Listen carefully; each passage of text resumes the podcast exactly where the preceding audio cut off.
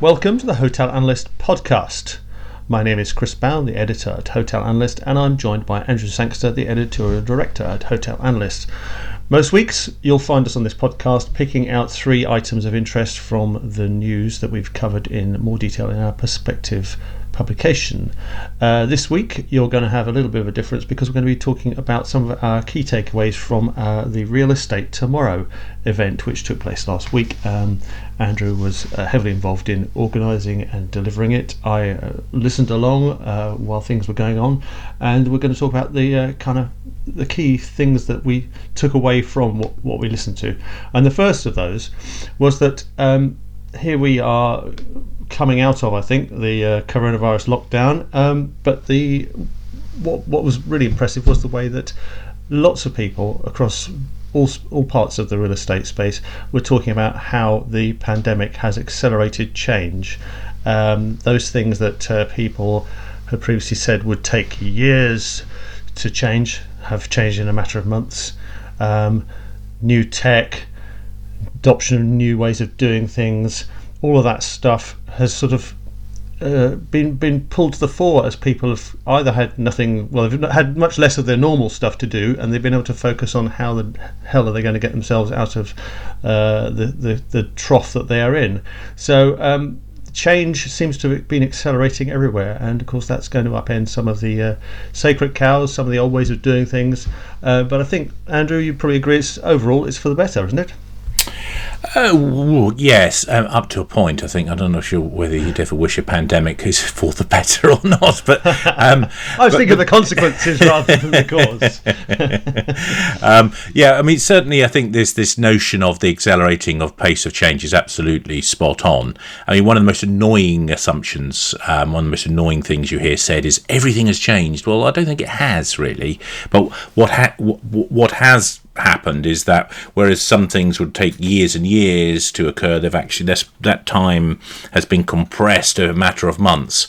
I mean, I, I, think if we look outside of our sector and say look at something, say like the uh, grocery business, and you look at what's happened there in terms of the how rapidly the whole online offer, because I, I, think grocery has been one of the slowest bits of retail to go online. Mm, yeah, um, yeah. Um, for, you know, people actually want to look at the stuff they're buying food wise and all this kind of stuff. But I think that the advent of this has really, um, um, the whole pandemic piece has really accelerated that. And we've seen this massive surge um, in, in, in terms of that. I mean, I looked at um, numbers from Kantar, who are one of the, the data gatherers for the sector in, in, in grocery and in retail generally.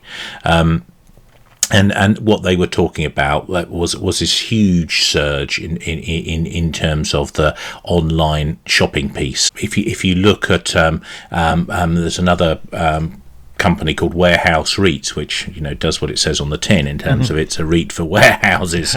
um, you know, and and not surprising, they've been a huge beneficiary of this switch into online retail. Um, and they said lockdown e-commerce sales were 33% higher in April, um, but the share of total retail sales has now hit 30%. Um, but what they were keen to put across um, is that actually this was a secular trend already happening, that it's just been accelerated. Um, now, I think the trickier thing is when you come back to our sector and start saying, well, you know, what has been accelerated in our sector by this? Now, I think there are bits of tech where it definitely, and we've been very slow in hospitality in particular, um, to sort of do stuff um, like online um, check in um, and check out, for example. It, has been remarkably poor, um, I think. And in terms of that, that bit of identifying customers as they walk through the door and all of this kind of stuff, well, more than ever, this is this is you know is absolutely critical now. I mean, you know, when you've got governments requiring, you know, a lot of governments have all, always required hotels to register guests, but now you've got general sort of restaurants and so forth having to bars having to register guests as well, so to, to enable the contact tracing. I think that maybe we'll see facial recognition. Um, I don't know, but I certainly think we're going to see a more efficient way of trying to do that through tech, and that's going to accelerate those trends.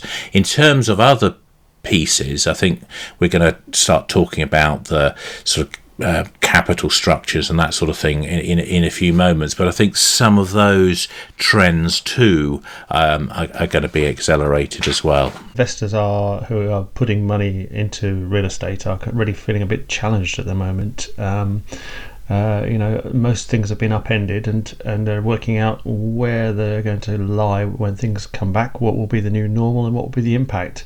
And um, I think you know Mark Clasey Jones from Aberdeen Standard Investment um, said, well, you know, retail's off the menu. There's a question mark over offices. Uh, as you've just mentioned, Andrew, logistics are, are a, a, hot sector. Mm. Um, hotels, lots of people previously loved them, but you know, how soon are they going to come back? Um, and so, you know, the, the, the, investor is, is challenged to find out where the returns are going to be. Um, the other kind of issue is obviously there's healthcare. Um, the healthcare sector's uh, had a lot of focus on it in the last few months, and there'll be probably some more structural changes there. Um, and then I was also interested to hear from uh, Curly Brennan of KSL Capital Partners, who of course own the Village Hotel uh, chain. Uh, he likes vertical integration, and you know it would appear lots more people are looking at whether they should be investing not just in the real estate but in the operational business as well to extract mm. additional value over time and pay closer attention to how the business works uh, there's been a lot of talk about is this this notion of dry powder that's waiting in the wings to sort of be deployed and be um, uh, Bruce, put into Brewster's the guns and fired off. exactly. Um, um, you know, and, and I think this has generated a sense of complacency in that oh well, well it's all going to be all right because what's going to happen is all of this new money is going to come in and buy up the the old stuff and we'll just carry on as business as usual. Um, I, I don't think that is going to be the case. Um, I think there's a more fundamental problems, you know, uh, ahead. Um, this post-lockdown, pre-vaccine um, phase we're now entering into is is actually going to undermine a lot of businesses more so than the actual lockdown because the government support's being taken away, and you know there is there is nothing propping up um, these businesses. So I think we're going to see um, again an acceleration of the shakeout. There was an interesting note um, that popped into my in- inbox this week from Bernstein, um, the um, city analyst there. They were looking at the potential for conversions um, for global major hoteliers, and you know there is this expectation that what we're going to see is this flood of conversions now. Um, and they pointed to that. They said in 2011, a couple of years after the the you know 2008 crash um, and the the big recession 2009, um, they said Hilton 46% of its unit growth was conversion, um, but in 2019 it was just 20%. So the expectation is that this is going to flip right back into that sort of half of the unit growth is going to be coming from from conversion. I think the picture of that conversion thing is going to be quite mixed according to the territory in. And Bernstein did some interesting analysis. They said there was something like 795,000 hotels. This is hotels or hotel rooms. So, so best part of 800,000 hotels globally. Booking Holdings lists 472,000. So really, there's only a, a, a bit, even the, the, the most, the biggest um, sort of aggregation site only barely covers half of, of the number of hotels out there. Um, and Bookings Holdings' big pitch for investors is there's room for, for more growth for them to add these other ones onto their onto their site. But the problem is if you if you look at this in terms of what are those those huge numbers of hotels, we're getting right into the, the long tail of much smaller properties in terms of number of bedrooms, mm. and this limits um, you know their suitability for conversion. You've got to really realistically have you know 75 to 100 rooms before they they make a viable proposition for most of the the brands. Um, and there are very few hotels out there with that with with that number of rooms. Uh, Bernstein reckons that there, are, in terms of independence, there are just 224 independent hotels with more than 100 rooms. Just 224. So there's there's a limit to how much you know growth we're going to see from conversion if if that's you know the entire universe of you know what they can go at. Um, interestingly, if you go elsewhere like Germany, it's a thousand um, independents with more than 100 rooms. And in Italy, um, which we know is a very unbranded market, there's 2,000 hotels. Wow. So I suspect the, the, the global majors, if they're going to really get going with this conversion thing, it's going to be in Germany and particularly Italy, where we're going to see a bit of a, a bit of action, less so in um, the UK. And I think this flips back to, you know, what what's happened in the UK. Actually, a lot of these smaller long tail hotels are simply going to go out of business, um, and you know, there's a lot um, in in terms of you know, how many will go out of business. Well, that you know, that's that that's very tough. But Bernstein took a stab at it, and they reckon seven percent of global hotels will close. Well, I'm certainly seeing um, through the kind of my Google News trawls on a daily basis for our daily news that uh, you know here and there, little local hotels are are throwing in the towel on a almost pretty much a daily basis around the UK. Um, and one of the interesting things also to add in is that um, the conversation recently with the guys at Christie, where they said a lot of uh, these closed hotels during the lockdown have been looking at obtaining planning permission for alternative use. So yeah. there may be some of these smaller properties will head to care home use or residential conversions. Absolutely, yeah. absolutely. I think that is what we're going to have that shakeout, and again, it's acceleration of that shakeout. I mean, you know, on that Bernstein estimate, it's only 1.4 percent uh, of branded hotels are going to disappear over the next four years, compared to the seven percent um, uh, of of all hotels. So clearly, heavily skewed towards um, um, the independent and unbranded hotels that you're going to be shutting, and it will be the, the, the smaller properties, the undercapitalised properties, which will be shutting shutting down. Yeah. Now the other the aspect that uh, I took away from listening to Real Estate Tomorrow sessions was how uh, there was much discussion about what to do with leases and whether the time is ripe now for uh, other forms of tenure to come to the fore. Um, Frank Croston uh, of Hamilton Hotel Partners was uh, very clear that he he feels it's time for uh, a bit of change on this front. Um, and of course, we did hear from uh, Anders Nissen, the CEO of Pandox, who is always quite forthright in his views, but he frankly does not like fixed leases. He has pretty much all of his portfolio structured with flexible leases, where he's got a kind of base rent and then a variable rent, which he says ties him in with the uh, the people managing the property, so they're aligned in uh, improving its performance. Um, but you know, there are some people who don't like the turnover rent thing, um, and of course, you know, we've all been watching what's been going on with Travelodge, where fixed leases uh, have kind of caused a certain degree of friction, um, where you've got uh, you know REITs have bought bought the leases, bought the buildings with their uh, for their their long-term fixed income returns for their investors, uh, which of course looked like uh, they were rock solid until Travelodge turned around and said we're not paying our rent.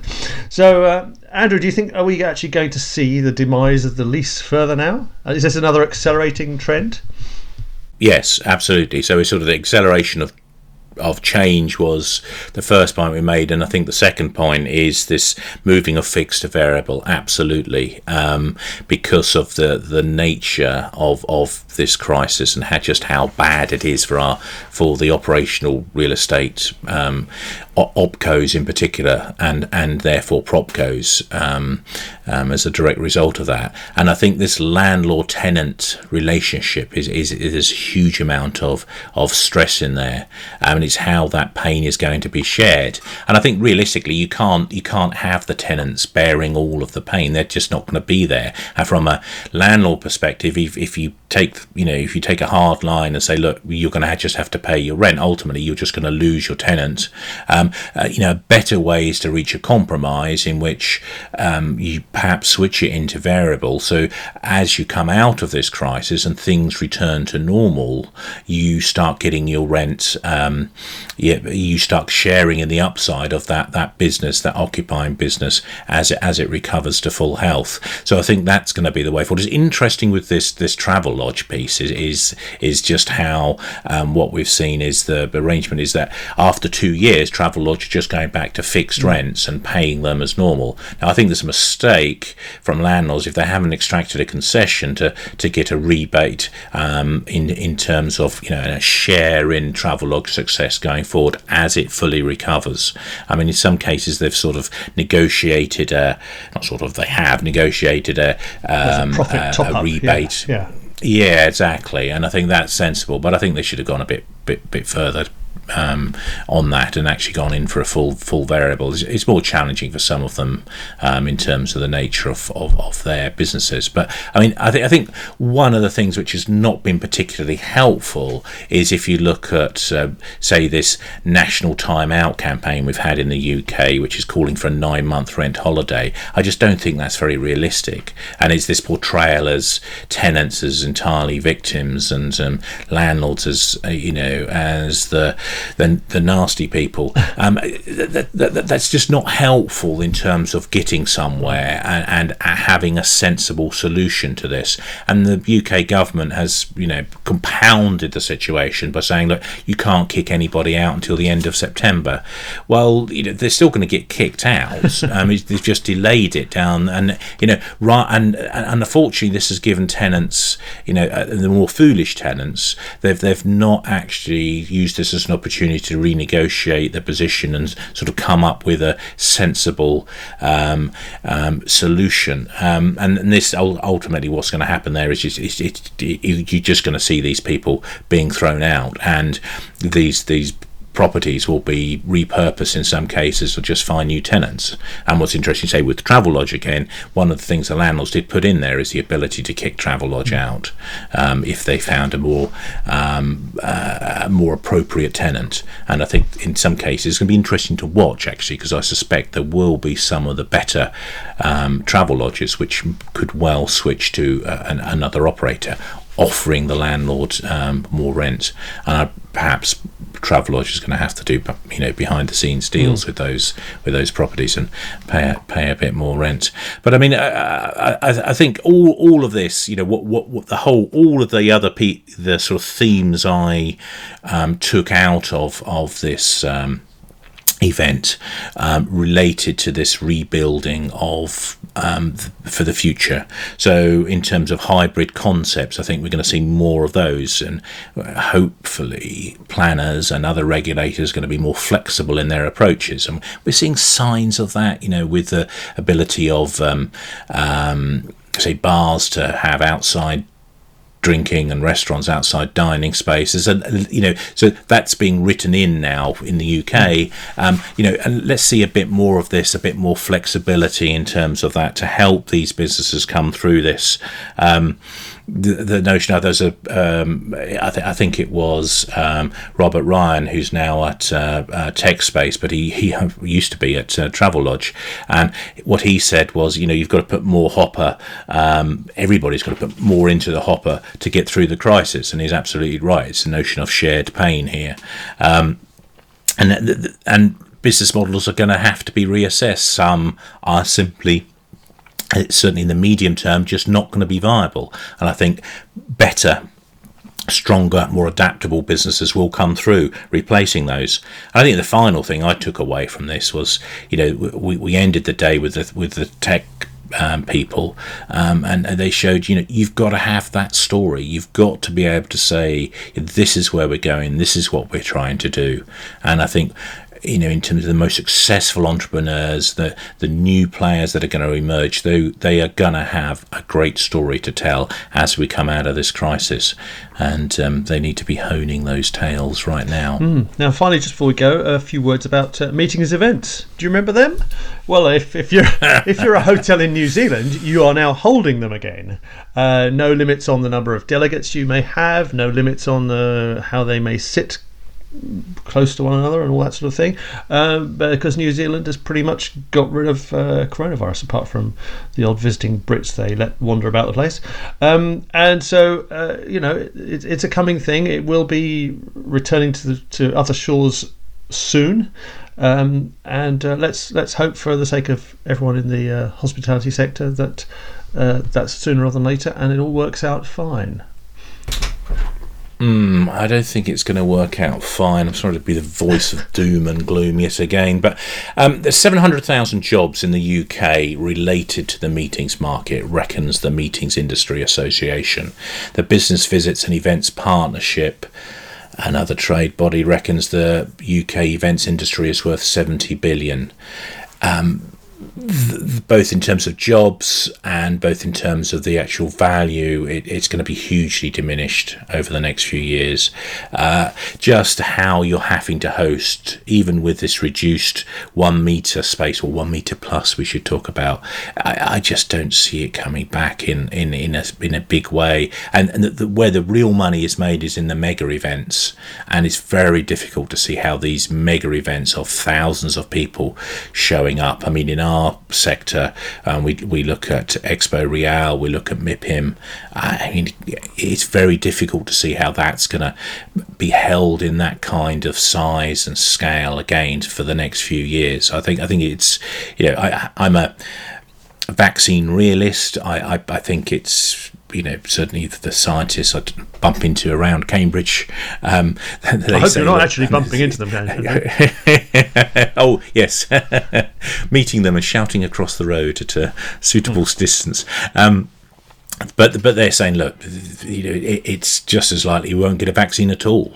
Um, people talking about when when this is going to occur. Who knows? You know, I hope we do get it because I think it's going to really help. But uh, I, I, I, suspect it's going to take you know a long long while. Uh, what we will see is again an evolution in business model, and certainly you know, hotel analyst here, you know, two thirds of our turnover used to be in events. Well, that's obviously all walked out the door, and with we're having to evolve our business model to to make sense of this, and we'll be coming back in the new year with sort of hybrid concepts, online and physical. So we won't just you know, um, candidly, nobody seems to be able to make any money online now. Maybe that will change. I don't know. I, I don't think so. I think we're going to have to, you know, have in-person events before any any money's made again. But um, the in-person events are going to be very subdued and very you know comparatively a lot smaller than they were which is going to really hold back the capacity to make much cash. And i, I suspect that's what we're going to have to